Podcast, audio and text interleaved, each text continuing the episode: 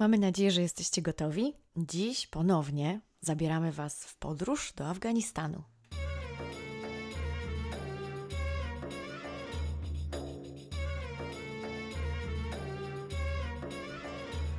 Cześć, witajcie w podcaście Stosunkowo Bliski Wschód. Z tej strony Kuba. I z tej strony Dominika. I tak jak Dominika mówiła, wracamy do Afganistanu. W Afganistanie znowu będziemy z gościem, który już u nas gościł. Tak, i na dodatek odcinek z nim cieszy się e, cały czas ogromną popularnością wśród naszych słuchaczy, co nas oczywiście wszystkich bardzo, bardzo cieszy. Tak, więc będziemy rozmawiać z doktorem Piotrem Łukasiewiczem z Instytutu Bliskiego i Dalekiego Wschodu, Uniwersytetu Jagiellońskiego oczywiście, no i też byłem ambasadorem w Kabulu. Dokładnie. E, mieliśmy już wspólnie spotkanie z panem doktorem, także rozmawialiśmy o Afganistanie i o czasach, kiedy e, pan doktor był e, właśnie w Kabulu ambasadorem i kiedy tam przebywał na stałe. Dzisiaj spotykamy się, żeby porozmawiać o bieżących wydarzeniach, mianowicie po ostatniej decyzji prezydenta Bidena o wycofywaniu się amerykańskich wojsk z tego kraju, potencjalnej potencjalnym przejęciu władzy przez talibów, no i w ogóle co może z tego wszystkiego wyniknąć. Mamy nadzieję, że rozmowa się Wam spodoba.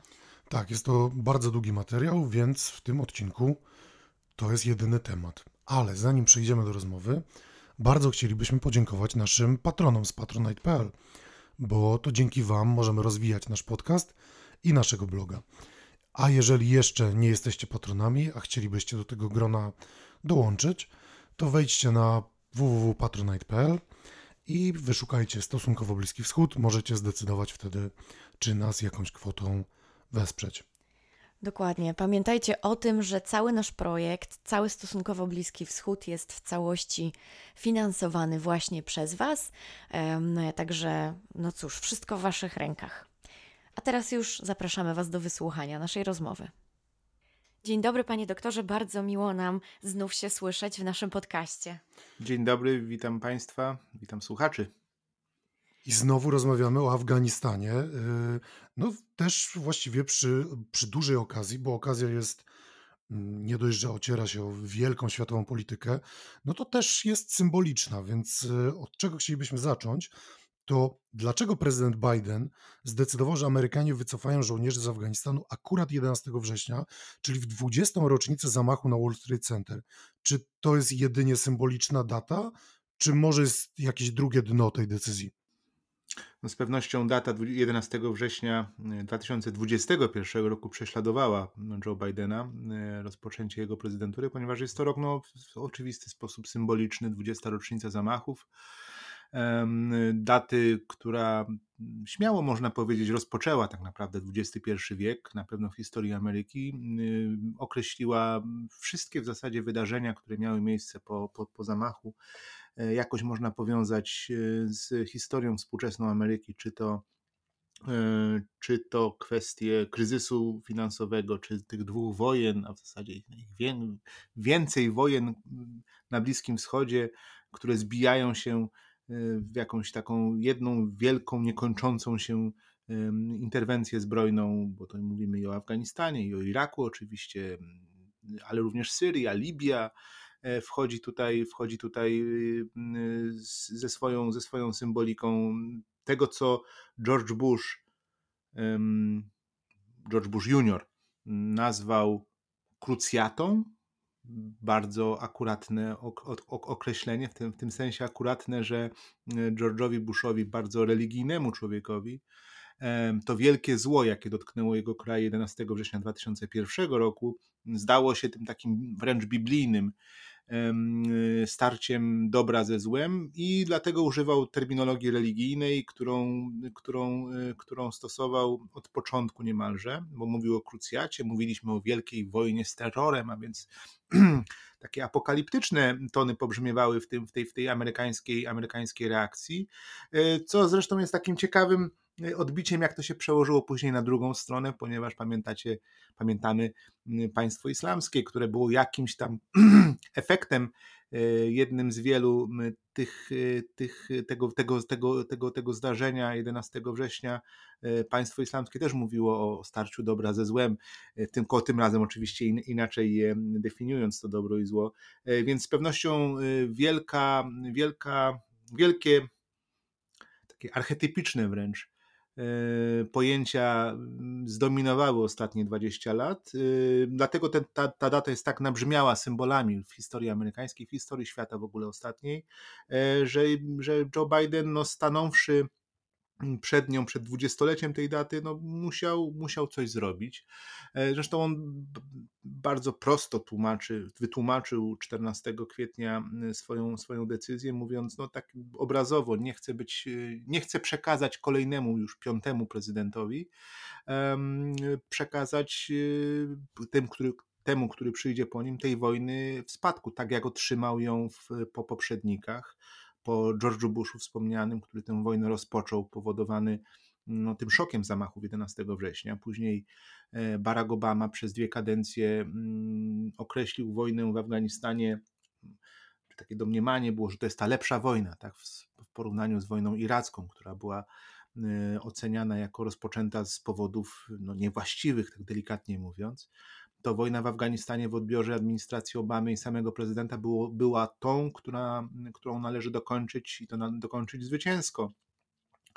E, w związku z tym te perypetie Baracka Obamy z Afganistanem no, były wyjątkowo dramatyczne, bo w 2009 roku zdecydował się na dosłanie 60 e, tysięcy żołnierzy, nie tylko amerykańskich, ale również E, tutaj NATO e, stanęło na, e, na, na, odpowiedziało na to wezwanie Obamy i dosłało, w sumie było około 150 tysięcy żołnierzy w szczycie zaangażowania w 2010 roku. Później to zaczęło się schodzić w dół aż do 14, kiedy zakończyła się formalnie misja natowska pod nazwą International Assistance Security Force Afghanistan, a rozpoczęła się misja taka szkoleniowa Resolute Support Mission od, od 1 stycznia 2015 roku. No ale mówię, Obama miał liczne, chyba najbardziej to była dramatyczna prezydentura, jeśli chodzi o, o zaangażowanie w Afganistanie. E, po czym w 2016 roku prezydent Trump, który tak jak jego poprzednicy mówił, nie zakończmy tę wojnę.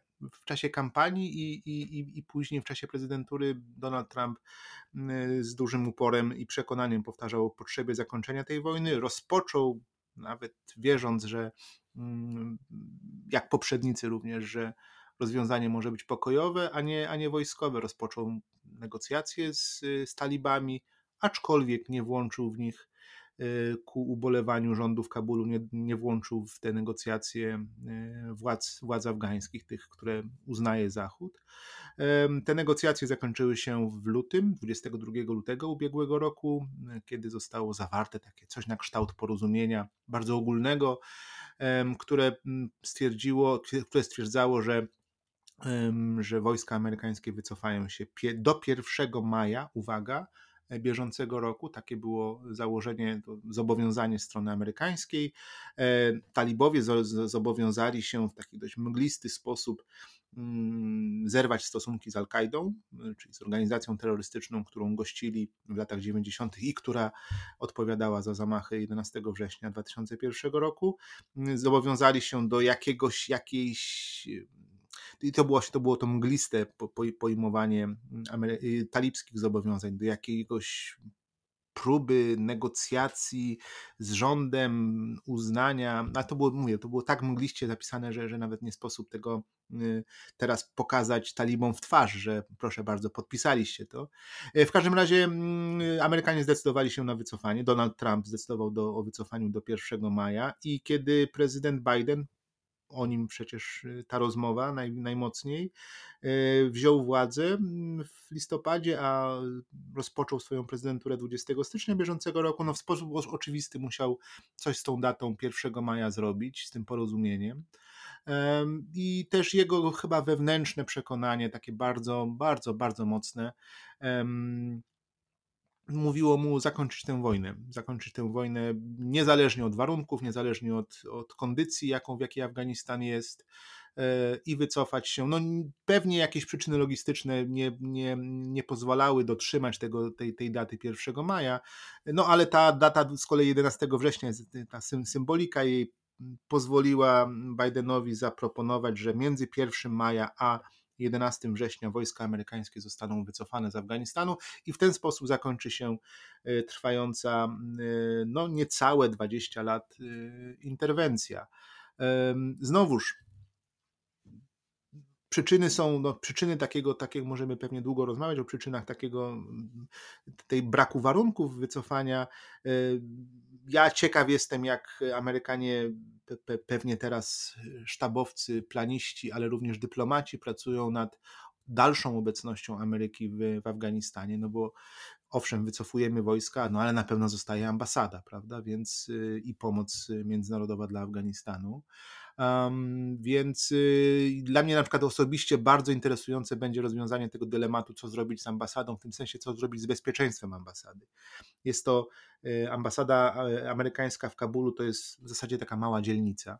Mm, kilkadziesiąt budynków, y, bardzo duży obszar w, w centrum miasta przy rondzie Szacha Masuda e, takim najbardziej znaczącym, ruchliwym miejscu Kabulu na drodze do lotniska, narażonym na zarówno na zamachy, na ostrzały moździerzowe, często zdarzały się y, w tym, w tym rejonie Kabulu, y, narażonym bardzo mocno na demonstracje ludności niezadowolonej z różnych powodów, ale przeważnie kierujących swoją, swoją niechęć ku właśnie ku, ku, ku obcokrajowcom, więc ta ambasada będzie narażona na jakieś niedogodności przebywania w tym miejscu, a do tej pory bronili, ją, bronili jej żołnierze żołnierze Marines i to był wcale, wcale liczny, liczny zespół tych, tej, tej ochronny.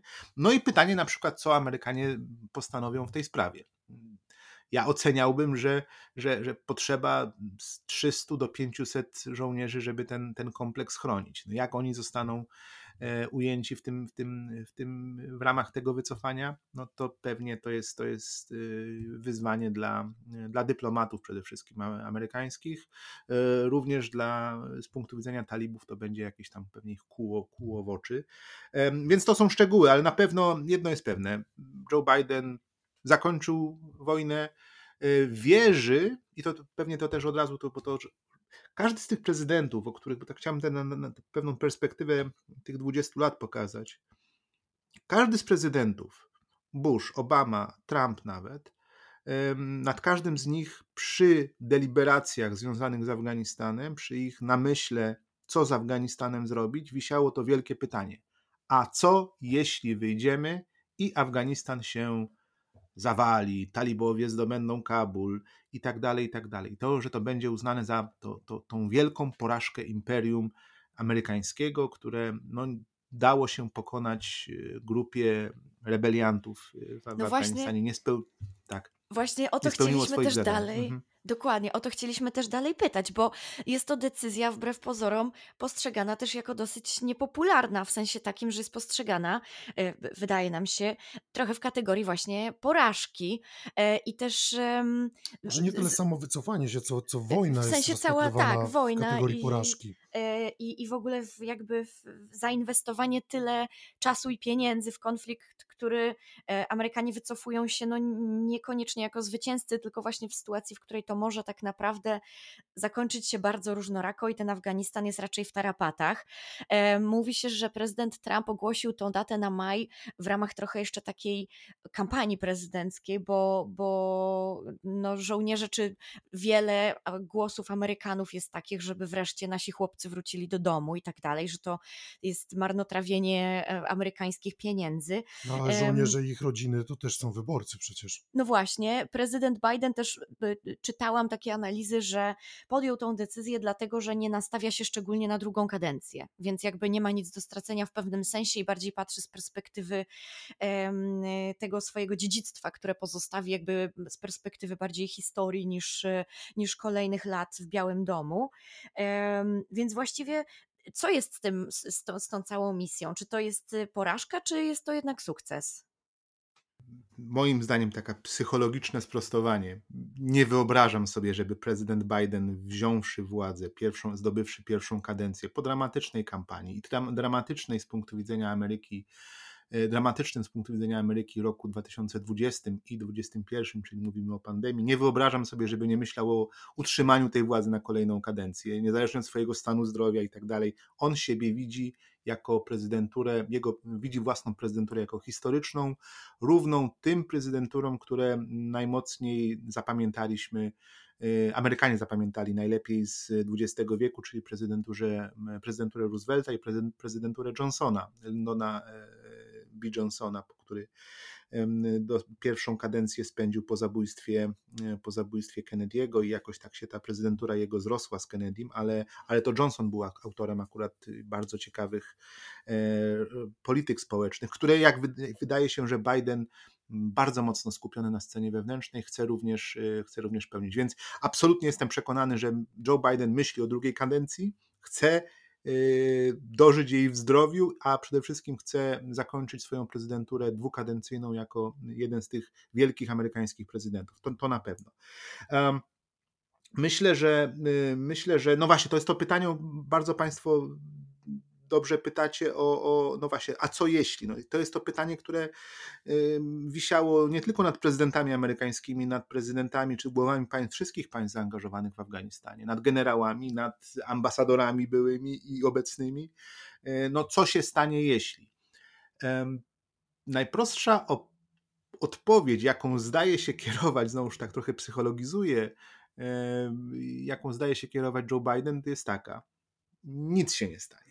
To znaczy, po pierwsze, mamy wystarczające środki do tego, i finansowe, i wojskowe, i rozpoznania, i wywiadowcze, by sytuację w Afganistanie kontrolować na tyle długo, wystarczająco długo, by nie nastąpił jakiś taki gwałtowny, dramatyczny upadek w stylu helikoptery startujące z ambasady, z dachu ambasady w Saigonie, bo to jest ta, ten, ten, ten, ten obrazek, który również zapadł w amerykańskiej duszy, 73 rok, koniec wojny w Wietnamie, Amerykanie się wycofali i północni Wietnamczycy atakują Saigon, dyplomaci muszą uciekać helikopter, śmigłowcami z dachu ambasady. E, I czegoś takiego nie będzie, nie będzie w Afganistanie. Z wielu powodów Amerykanie nie obawiają się również tego, że Al-Kaida może znowuż przygotować zamach taki, jaki przygotowała w 2000 roku i w 2001 go przeprowadziła, ponieważ wywiad amerykański jest zdecydowanie lepszy, lepiej przygotowany, lepiej rozpozna, rozpoznaje sytuację, więc tutaj Amery Ameryce nie grozi powtórka, powtórka z zamachu y, na taką skalę. Jest też tam ten bat, albo może marchewka y, finansowa. Nie dalej jak w listopadzie ubiegłego roku grupa państw, tak zwanych donatorów Afganistanu, e, finansujących de facto funkcjonowanie tego państwa, zapewniła, obiecała 12 miliardów dolarów przez następne 4 lata. Co kilka lat taka konferencja się odbywa donatorów, którzy obiecują, że będą, no właśnie, mniej więcej 3-4 miliardy rocznie płacić, y, finansować y, państwa afgańskie, w tym y, jego rząd, pensje i tak dalej. To, to jest to, Afganistan bez tego nie, nie, nie, nie, przetrwałby. No i to, to pytanie to jest z kolei o psychologizowanie talibów. No, czy czy zdają sobie sprawę, że nawet wzięcie przez nich y, szybkie władzy y, no, postawi ich przed, przed problemami, no właśnie, w stylu zakończenia zachodniej pomocy, bez czego nie przetrwają. Tak. Do talibów jeszcze wrócimy, do talibów jeszcze wrócimy, ale ja bym chciał się zapytać o jedną rzecz, bo wycofywanie wojsk tak naprawdę i tak się nie zaczęło od decyzji prezydenta Bidena, bo ono już, już trwa, bo przecież kontyngent na początku interwencji był dużo większy. A jak, jak, jak on liczny jest dzisiaj, ten kontyngent? Ilu żołnierzy amerykańskich jeszcze jest w Afganistanie? No i może, może też pan doktor wie, ilu z tych żołnierzy to są tak naprawdę żołnierze jednostek bojowych? W Afganistanie jest oficjalnie 2,5 tysiąca żołnierzy mm, podawanych przez, znaczy w rozliczeniach, że tak powiem, misji Resolute Support.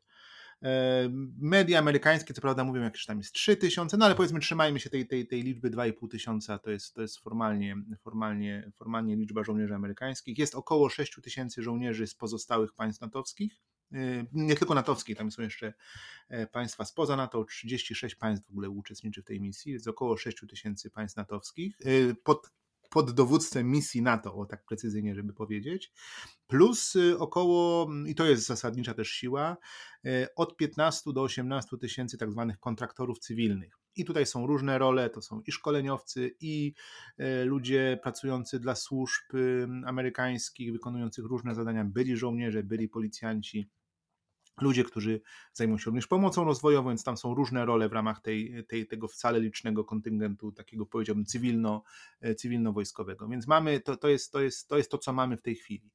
Um, wycofanie tych ludzi z, z, takiego logistycznego punktu widzenia nie jest wielkim problemem, bo jak mówię, oni to jest, to jest raczej to, jest, to są siły lekkie, w tym sensie, że E, nie mają jakiegoś ciężkiego sprzętu, czołgów, e, samochodów, e, transporterów opancerzonych. Oni raczej stacjonarnie prowadzą swoje, swoje działania, w tym sensie, że siedzą w biurach, siedzą w ośrodkach szkoleniowych, w jakichś koszarach afgańskich tam prowadzą swoje, swoją działalność szkoleniową. Jest oczywiście jakiś, i tutaj nie, nie do końca jesteśmy pewni, jakie, jakie tutaj są liczby, taki ten kontyngent sił specjalnych, tak, które mm, y, cały czas prowadzą misję, tak zwaną misję antyterrorystyczną, nie pozostającą w ramach NATO, w ramach dowodzenia sił NATO, ale prowadzoną przez Amerykanów. E, przeciwko, no właśnie, przeciwko Al-Kaidzie głównie i państwu islamskiemu y, obecnemu y, oddziałom, czy też ugrupowaniom państwa islamskiego obecnym w Afganistanie. E, I to jest jakby ciekawe pytanie, ponieważ już generałowie amerykańscy no, zapewniają, że będziemy, będziemy tę misję kontynuować.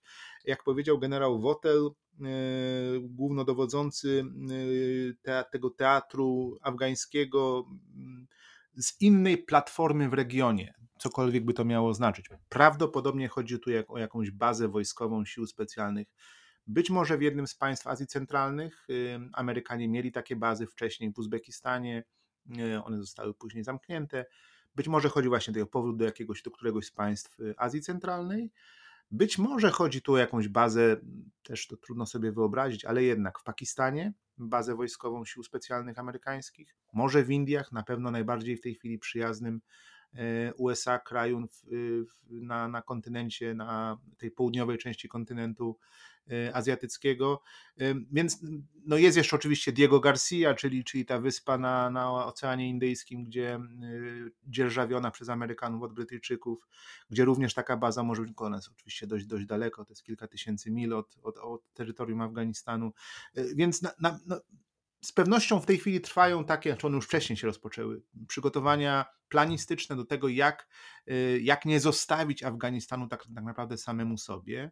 E, I to jest ta część tej właśnie tej politycznej kalkulacji Bidena, że nawet jeśli wycofamy się, nawet jeśli zakończymy niepopularną wojnę, bo wojna afgańska, interwencja w Afganistanie jest niepopularna politycznie w, w, w USA, no to pozostawimy sobie liczne środki nadzoru nad Afganistanem, finansowe, polityczne, wojskowe również, które pozwolą na to, że, że no właśnie, że ten kraj nie posypie się, że 12 września talibowie nie zameldują się u bram Kabulu i, i powie, podziękują dotychczasowym władzom, mówiąc, no to teraz my rządzimy. Takiego scenariusza raczej nie, ma, nie, można, nie można przewidywać.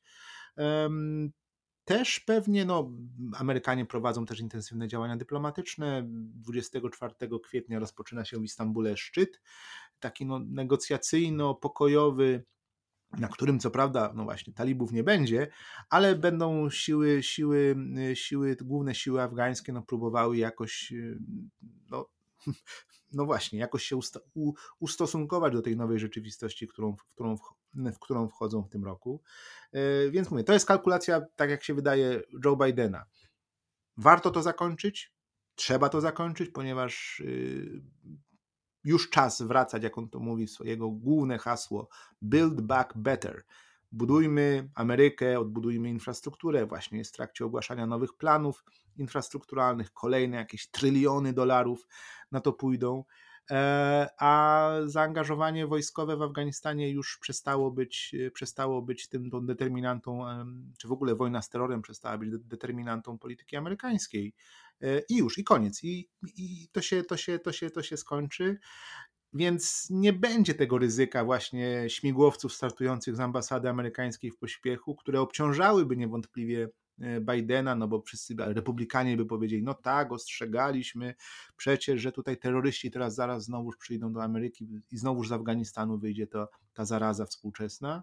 Ale też ostrzegali przecież e, konserwatyści amerykańscy, że Joe Biden, jak to demokratyczny prezydent, bo takie głosy podały, jak to każdy demokratyczny prezydent rozpęta więcej wojen. No tu się okazuje, że, że on jednak wycofuje się z wojen. No nie wiem, czy tutaj można, y, który prezydent z jakiej partii rozpętał więcej wojen. Ja, ja, nie, ja nie wyrokuję, tylko tak... Yy, Przytaczam. Ale... Tak, ja przytaczam wypowiedzi, tak, tak, które tak, pojawiają się w, na forach tak. internetowych. Nie, ja nawet bym zwrócił uwagę, śledząc też politykę amerykańską, zwróciłbym uwagę, że e, owszem, są tacy, tacy, ta, takie, tacy jastrzębie amerykańskiej polityki konserwatywnej, republikańskiej, jak Lindsey Graham, który mówi, no właśnie, że absolutnie pozostać w Afganistanie, ścigać terrorystów po, po, yy, przez wieczność i nie, nie dopuszczać do, do ich odnowienia. No tak, tylko pytanie, czy ci jastrzębie yy Właśnie, czy oni rozróżniają terrorystę od cywila? Czy to jest jednak dla nich trochę tak, że każdy Afgańczyk Myślę, jest że doskonale, doskonale sobie zdają sprawę. No, akurat Lindsey Graham, poza wszelkimi, wszelkimi jego manewrami politycznymi w stosunku do Trumpa i, i a wcześniej jego przyjaźnią z Johnem McCainem, to jest facet, który dobrze zna specyfikę, wielokrotnie bywał w, w, Afganistanie, więc akurat dobrze zna specyfikę Afganistanu, ale są też tacy republikanie jak Ted Cruz chociażby, czy Marco Rubio, którzy ostatnio jakoś tam komentowali tę decyzję z przychylnością wobec Bidena, mówiąc, no tak, to jest ten to jest dobry moment na to, żeby zakończyć wojnę.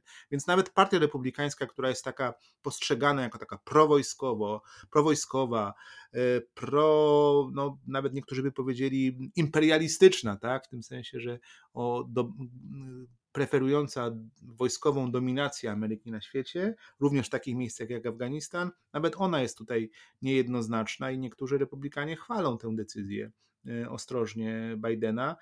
Z pewnością warto sobie uzmysłowić, że, że, że no, nastrój w Ameryce jest przeważająco yy, może nie antywojenny, bo to złe słowo, ale za tym, aby tę akurat yy, wojnę interwencję zakończyć, e, zająć się innymi interwencjami, zająć się, e, znaczy interwencjami, zająć się innymi konfliktami o takim posmaku wojskowym, na przykład z Rosją, e, czy rywalizacją z Chinami, która ma przecież swój wymiar wojskowy ogromny. I, i, i, koniec, po prostu, po prostu, po prostu koniec.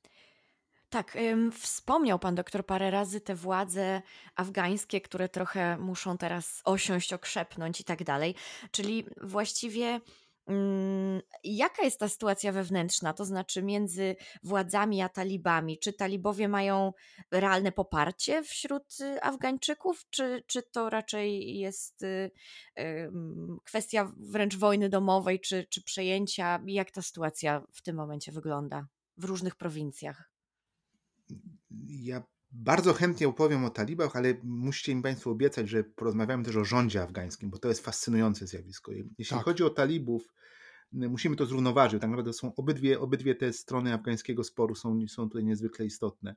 E, jeśli chodzi o talibów, e, oni rzeczywiście wydają się według tych takich ocen zachodnich, zachodni odbiorca lubi mapę Afganistanu, na której tam jest połowa dystryktów pod władzą talibów, a połowa jeszcze się trzyma.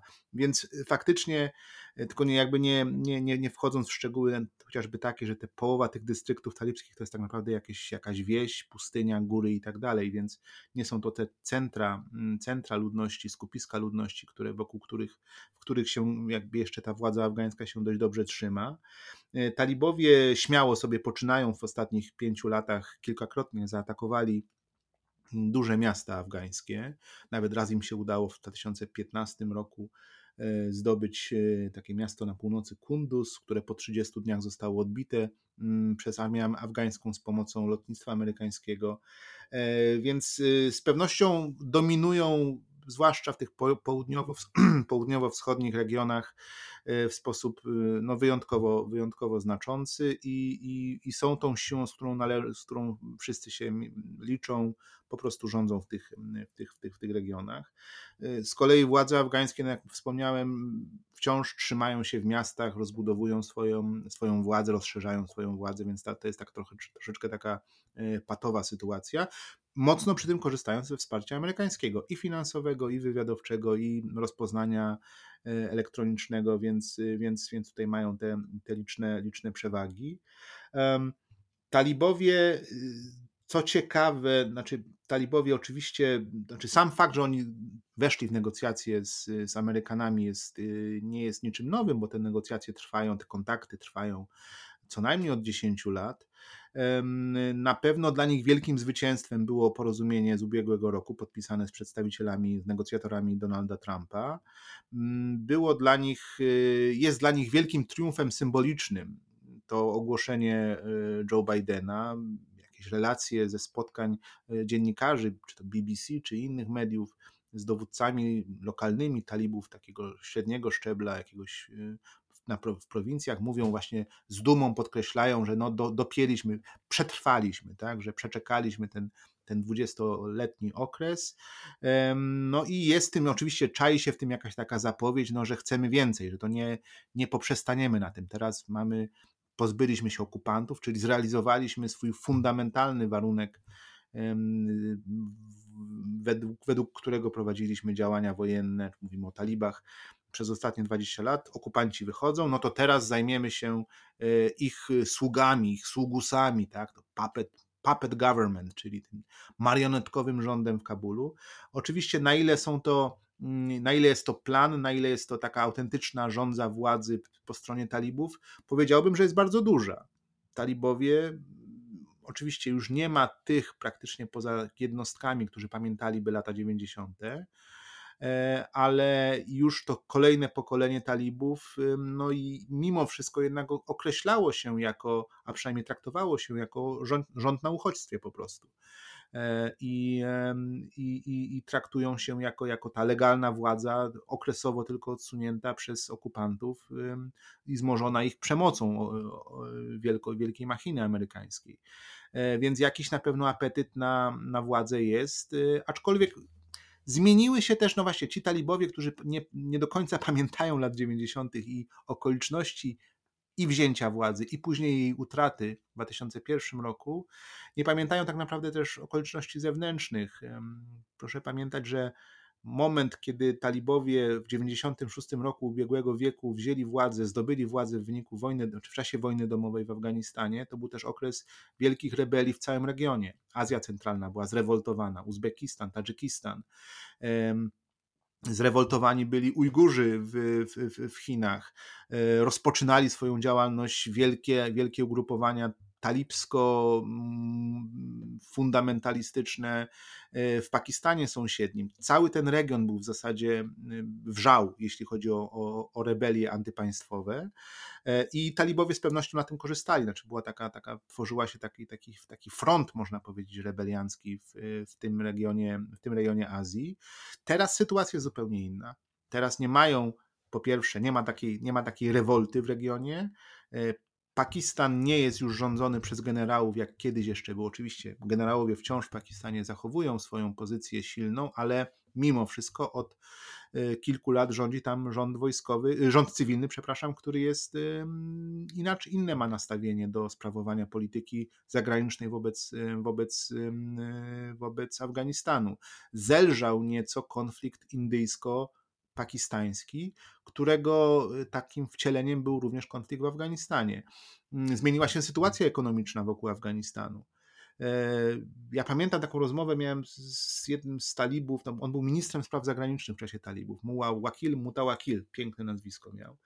I spotkałem się z nim w jego domu pod Kabulem e, i pamiętam go, zapytałem go takie proste pytanie, no to jak wy sobie wyobrażacie? On, on był takim, znaczy on siedział w Guantanamo w więzieniu, później został zwolniony, pełnił rolę jakiegoś takiego pośrednika w kontaktach talibów y, z dyplomatami zachodnimi.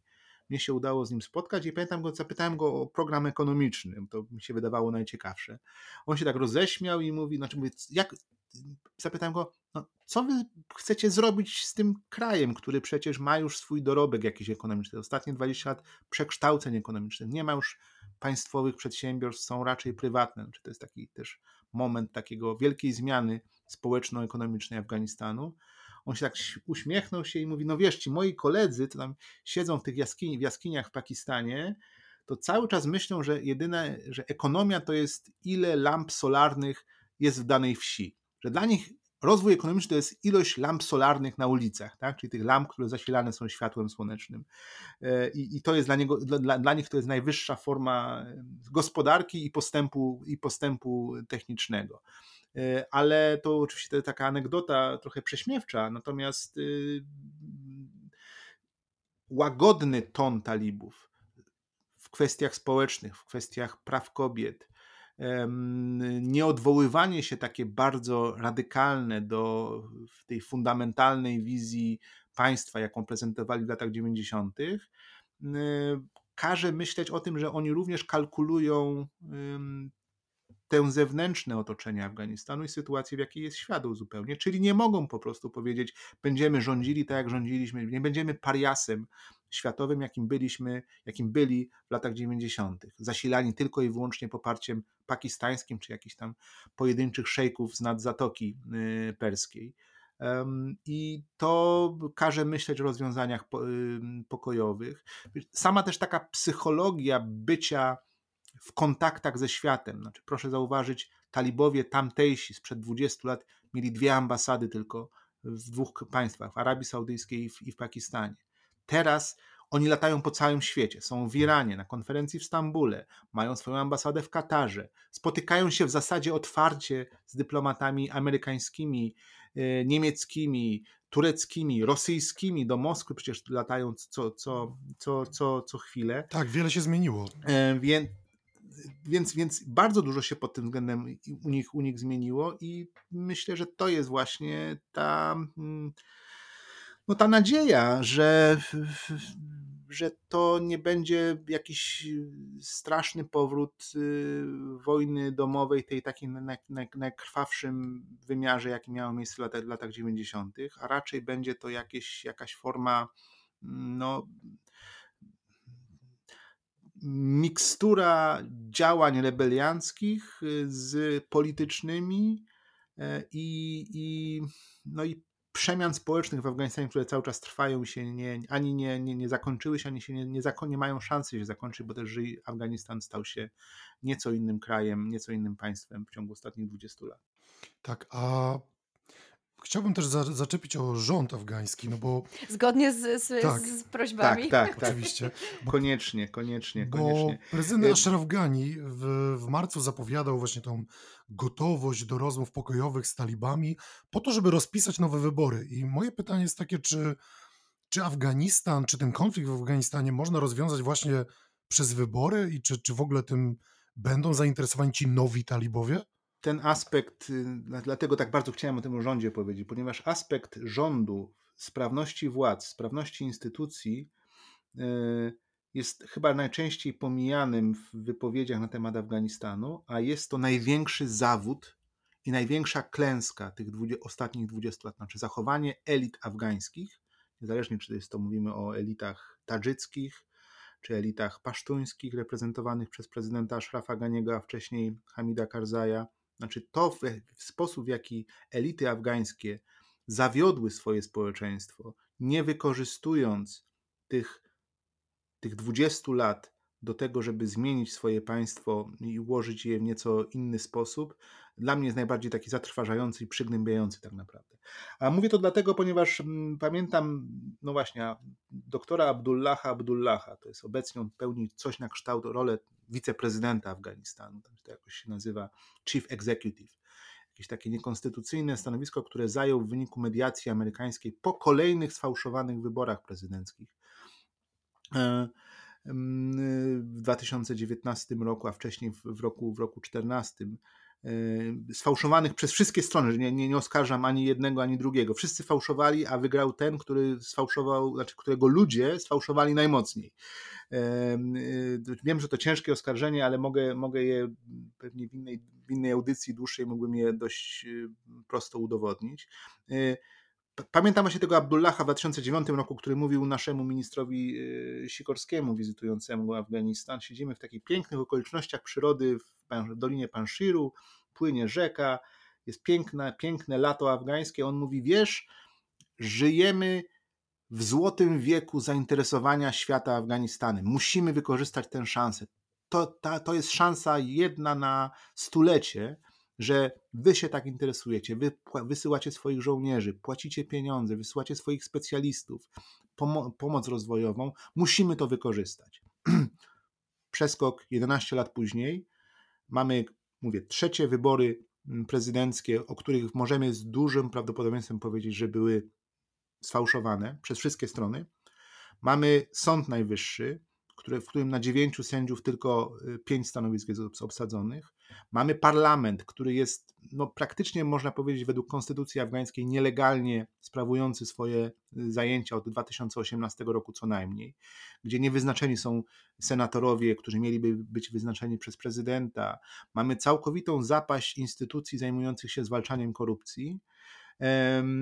Mamy wreszcie y, no, no w zasadzie takie no, rozdźwięk w rządzie pomiędzy profesorem Ganim, Ashrafem Ganim, prezydentem, a wspomnianym Abdullahem Abdullahem, oni w zasadzie ten rząd tylko, tworzą tylko i wyłącznie dlatego, że w 2014 roku John Kerry, a w 2019 roku Mike Pompeo, czyli szefowie Departamentu Stanu, przyjechali i ich, krótko mówiąc, młotkowali, żeby nie doszło do, do, do, do wojny między stronami uznawanymi przez Amerykanów za, za tworzące jakąś demokratyczną, demokratyczną władzę w Afganistanie. E, więc mamy rozkład, rozkład najważniejszych instytucji państwa, mamy wielki spór etniczno instytucjonalny w samym rządzie, e, który, tak jak Państwo wspomnieliście, no na próby na negocjacje amerykańsko, amerykańsko-talibskie reaguje no jakimiś takimi pomysłami w stylu, y, czy oświadczeniami, że y, talibowie, nie ma, nie ma mowy o żadnym rządzie, porozumieniu z talibami, ponieważ rząd w Afganistanie wybierany jest w wyborach powszechnych, a nie w wyniku negocjacji. No jest to dość, dość pociesznie brzmiący, brzmiący, brzmiący argument. E, I, I tutaj jakby jest, to, jest, to jest ten największy chyba problem tej chwili Afganistanu, że w tym trójkącie talibowie, Amerykanie, rząd w Kabulu, rząd w Kabulu albo się sam marginalizował, albo został przez Trumpa zmarginalizowany w postaci tego, że nie, nie brał udziału w, w, w, negocjacjach w ubiegłym roku. Nie jest uznawany przez talibów za, za wiarygodny. Sam ten rząd jest podzielony mm, i wchodzi ten rząd w sytuację, kiedy no, na nim będzie spoczywała, tak naprawdę powinna spoczywać odpowiedzialność za utrzymanie tego kraju w jako takim stanie po, po 11 września. I to jest ten wielki problem, to będzie najciekawsze do obserwowania, jak się sami Afgańczycy, ci, ci przepraszam, że użyję tego sformułowania, ci dobrzy Afgańczycy, tak? ci, którzy stanowią partie polityczne, y, siedzą w parlamencie, siedzą w tych instytucjach, jak oni się wobec siebie zachowują. Jeśli będą zjednoczeni, jeśli będą zjednoczeni, dla, dla mnie to jest kluczowe w tak, tak jeśli będą zjednoczeni, jeśli potrafią się między sobą dogadać, to to, to, to, to Afganistan ma szansę przetrwać y, w sposób, w sposób jakiś taki mniej więcej zgodny z rozwojem tego typu państw zagrożonych upadkiem. Jeśli natomiast stronnictwa afgańskie tworzące ten rząd zaczną intensywnie się zbroić, krótko mówiąc, w prowincjach, to będzie to sytuacja zwiastująca kolejną odsłonę wojny domowej. Takim wskaźnikiem, znowu na, na koniec, takim powiem, zabawnym wskaźnikiem jest obserwacja cen kałasznikowów w Afganistanie. Pamiętam znowu w 2010, 2011, 2012 roku, kiedy no właśnie ten, ten, te władze afgańskie też się jakoś tak wewnętrznie się dzieliły. E, dyplomaci mówili sobie, tak mówili, fascynowali się ceną, ile kosztuje wiadro amunicji i kałasznikow na północy, a ile kosztuje na południu, bo to oznaczało, to odzwierciedlało, e, jaki jest popyt na te, na, wśród, te, wśród milicji regionalnych, które miałyby rzucić się sobie do gardła po zakończeniu misji, misji NATO. E, I myślę, że ten wskaźnik jest całkiem, może trochę żartobliwy, ale trochę oddaje sytuację również wśród stronnictw afgańskich. A to tak postawmy sprawę jasno, bo jeżeli rząd już zawiódł Afgańczyków, talibowie też nie są, sprawa z talibami nie jest jasna. E, wybory były już fałszowane, więc możemy podejrzewać albo przypuszczać chociaż, że z tymi nadchodzącymi, jeżeli nadejdą, też może być coś nie w porządku. To jakbyśmy tak krótko i zwięźle powiedzieli, kto tam właściwie ma poparcie ludzi? Na pewno, znaczy, poparcie ludzi mają ci, którzy mają siłę, nie tylko militarną, ale również mają siłę do rozsądzania e, ludzkich spraw, ludzkich konfliktów, e, którzy sprawują władzę na danym terenie. I to jest jakby ta cecha, mm, cecha e, państw reformujących się, upadających w kryzysie, pogrążonych, że nigdy nie ma próżni władzy. Zawsze wytwarza się jakiś, zawsze pojawia się jakiś człowiek y, z karabinem, który wokół siebie ma coraz większą liczbę ludzi z karabinami i zaczyna sprawować władzę nie tylko wojskową, ale również sądowniczą, no pod każdym względem na, na, jakimś tam, na jakimś tam terenie. Oczywiście problem pojawia się wtedy, kiedy y, ta władza nie jest uznawana, nie jest władzą centralną po prostu. Więc, y, więc poparcie ludzi dla tej władzy jest o tyle istotne, że oni no, korzystają z opieki takiego człowieka. To jest to, jest to, to zjawisko warlorda afgańskiego, nie, który nie jest tylko takim wataszką wojskowym, komendantem, który tam w hałacie i w, w czapce z brodą hasa po górach i dowodzi jakąś partyzantką, ale to jest instytucja władzy społeczno-politycznej na danym regionie. To jest nie, przywódca. Nie podporządkowana Przywódca, po prostu przywódca, tak, dokładnie, najlepiej, który jest człowiekiem po pierwsze zamożnym, który czerpie korzyści z tego, że y, panuje na danym, na, w danym regionie, który ma grupę popleczników, która po prostu siłą egzekwuje jego władzę.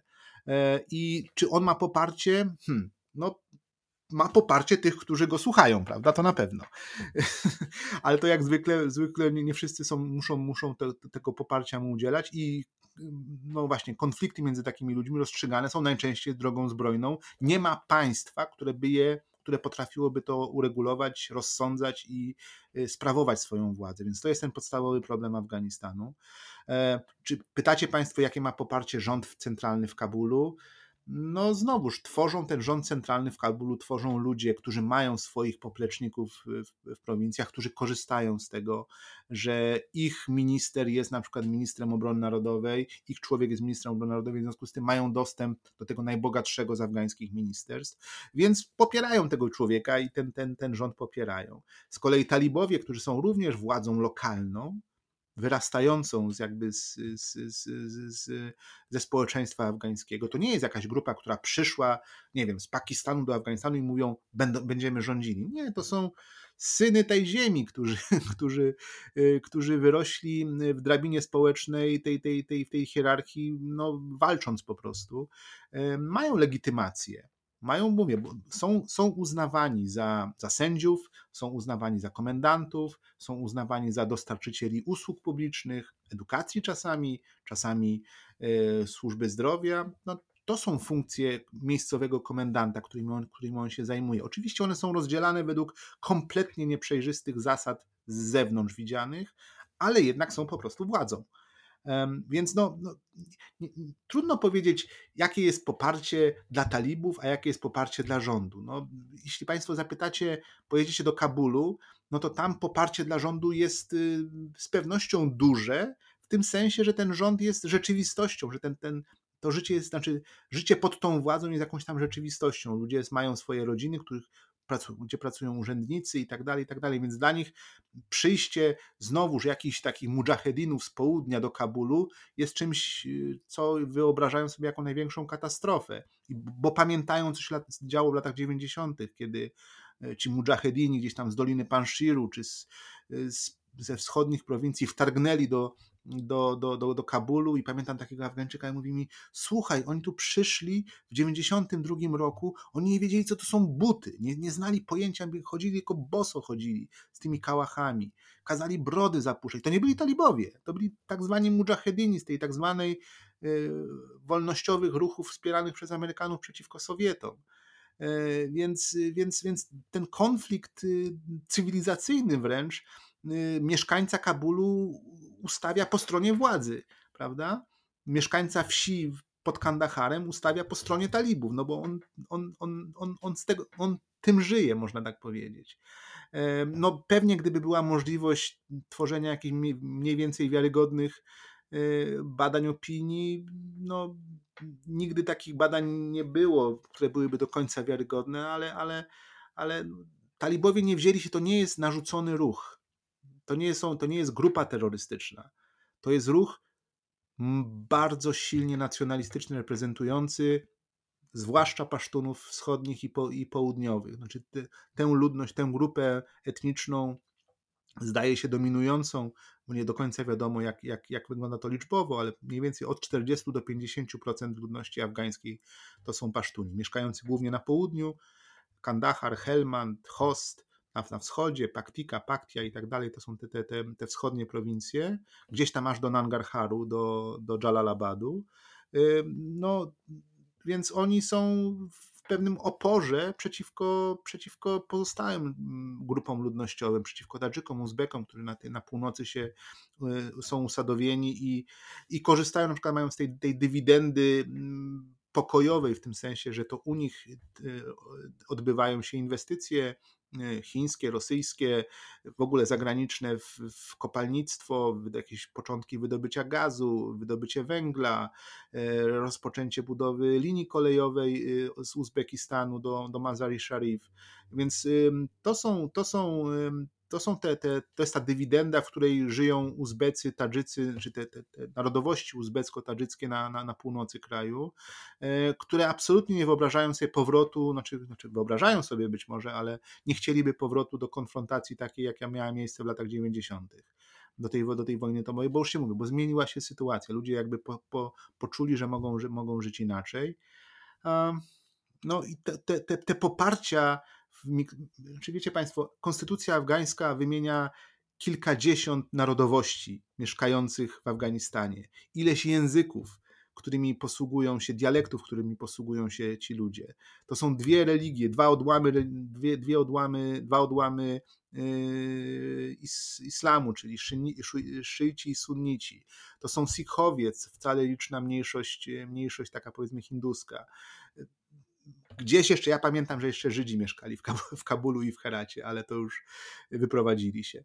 E, więc, więc to, to, to jest tak duża mieszanka polityczna, społeczna, religijna, e, tradycjon, tradycyjna, jeśli chodzi o tradycję, że nie sposób powiedzieć, jakie jest poparcie dla talibów na poziomie narodowym, na, na poziomie krajowym. Bo ten kraj jest. Y, oczywiście to, to, to jest ważne, jakby, żeby wytłumaczyć, y, czy to nie znaczy, że Afganistan jest jakąś Szwajcarią, w tym sensie, że jest podzielony na języki, na etnosy, na, na tradycje i że to w zasadzie trzyma w kupie tylko jakaś, nie wiem, przemoc. Nie, nie, nie. Afganist, to, co Afgańczycy wynieśli z lata, z 40 lat wojny domowej, to jest to jednak, y, jednak poczucie bycia jednym państwem. I dostają białej gorączki na myśl o tym, i to czy Pasztuni, czy Tadżycy, czy Talibowie, czy nie wiem, Tadżycy z północy, że można byłoby myśleć o jakiejś, nie wiem, federacji nawet afgańskiej, czyli jakimś takiemu luźnemu powiązaniu um, prowincji tadżyckich z pasztuńskimi. Nie, nie, to jest, to jest jedno państwo. To jest, to jest to, co Afgańczykom pomogło przetrwać e, ostatnie 40 lat. Poczucie bycia jednak Afganistanem, w opozycji do całej reszty świata i regionu. A w Afganistanie są przecież też e, Ujgurzy. Tak, no i do nich um, chcieliśmy jeszcze na koniec przejść. Um, jako takie właściwie chyba jeszcze jedno zagrożenie, być może, czy, czy jeszcze jeden um, element trochę utrudniający całą tą układankę, e, bo mm, pojawiają się takie opinie, że tak silnie represjonowani w Chinach Ujgurzy mogą teraz wykorzystać tę sytuację wycofania się e, Amerykanów z kraju, e, żeby w jakiś sposób odbudować swoje siły i e, wykorzystać je w zbrojnym powstaniu przeciwko Chińczykom. Czy, czy, czy jest takie ryzyko, że właśnie Chińczycy czy Pekin w jakiś sposób zacznie nagle y, silniej ingerować w wewnętrzną sytuację Pakistanu, przepraszam, Afganistanu oczywiście, w momencie, kiedy Amerykanie zrobią miejsce, jak gdyby? Mm, co prawda, moja wiedza pochodzi jeszcze z 2015 roku, więc już jest nieco przeterminowana, ale nawet wtedy, pamiętam, kiedy, te, kiedy była dość dobrze rozpisana mapa ugrupowań no dobrze, już określę to, terrorystycznych obecnych w Afganistanie, to Ujgurzy byli taki najbardziej, jednym z najbardziej tajemniczych ugrupowań, to znaczy wywiad natowski rozpoznawał języki czeczeński, rozpoznawał języki uzbeckie, dialekty wśród tych przekazów elektronicznych różnych e, terrorystów, e, tak ogólnie mówiąc, e, obecnych w Afganistanie. Ten, ten, ten, ten, ten Amerykanie mówią chatter, E, ujgurski, czyli ten, no, to, co było obecne w eterze pomiędzy tymi dowódcami, nie wiem, e, kontaktami e, poszczególnych przywódców różnych grup i grupek, ujgurski był najmniej, najmniej słyszalny z tego, z tego, co pamiętam.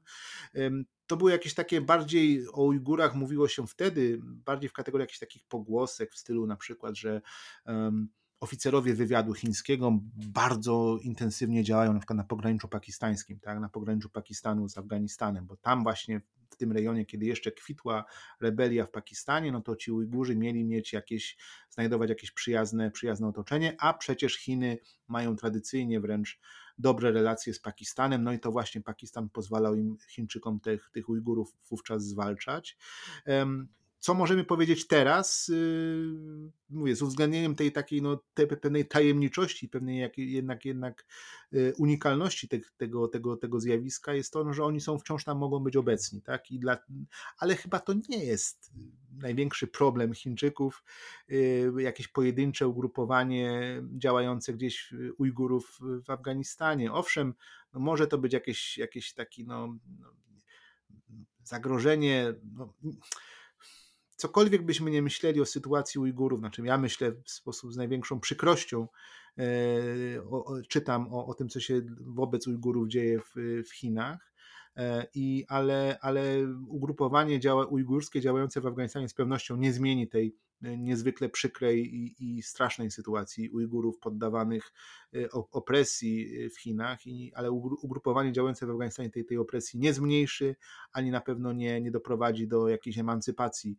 E, Ujgurów w samym, na, na samym terytorium państwa chińskiego. No są, no pewnie są, tak? Jest, czy ter, terroryzm w ostatnich 20 latach ma, ma, ma, ma jakby tę cechę, że jest, że to jest bardziej międzynarodówka terrorystyczna raczej niż jakieś grupy wyspecjalizowane w określonych, w określonych działaniach. Widzieliśmy Afgańczyków podróżujących do Syrii, w latach wojny domowej e, widzieliśmy państwo islamskie, które się roz, e, rozsiadło się w, nie, w nielicznych rejonach Afganistanu. E, więc pobyt Ujgurów na tym terenie nie jest niczym, nie byłby niczym zaskakującym, gdyby został, że tak powiem, oficjalnie udowodniony. No zakładam, że wywiadowcy, że wywiady różnych państw mają to lepiej rozpracowane niż, E, niż taki, że tak powiem, cywilny analityk jak ja, ale nie byłoby to niczym zaskakującym, gdyby takie, takie grupy tutaj działały, ale mówię, one też nie mają e, potencjału, przynajmniej na razie, do tego, żeby znacząco zagrozić e, w ogóle sytuacji w regionie, już nie mówiąc o, o państwie tak sprawnym, policyjnym, jakim są Chiny współczesne. Bardzo dziękujemy panie doktorze za, za naszą rozmowę. No i za wyjaśnienie nam tego tak naprawdę zawiłego bardzo tematu, e, bo Afganistan to jest, to jest ogromne miejsce przecież. tak, i do łatwych i lekkich nie tak. należy. Bardzo, bardzo dziękujemy za rozmowę i mamy oczywiście nadzieję na, na więcej w przyszłości. Serdecznie pozdrawiam, dziękuję Państwu, dziękuję za rozmowę.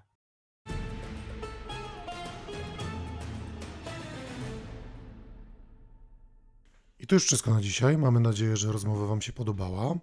Pamiętajcie, że wszelkie uwagi, sugestie możecie do nas kierować pisząc do nas na przykład na kontakt małpa stosunkowo bliski wschód.pl kontaktując się z nami e, na mediach społecznościowych e, i my zawsze chętnie odpowiemy na wszystkie Wasze pytania, czy też, e, no cóż, rozważymy Wasze różne pomysły na odcinki, na kolejne rozmowy. Tak, nie wszystko da się załatwić od razu, ale pracujemy nad wszelkimi sugestiami które od Was dostajemy. Dokładnie, a już za e, tydzień wracamy do Was z zupełnie nowym materiałem. Do usłyszenia. Do usłyszenia.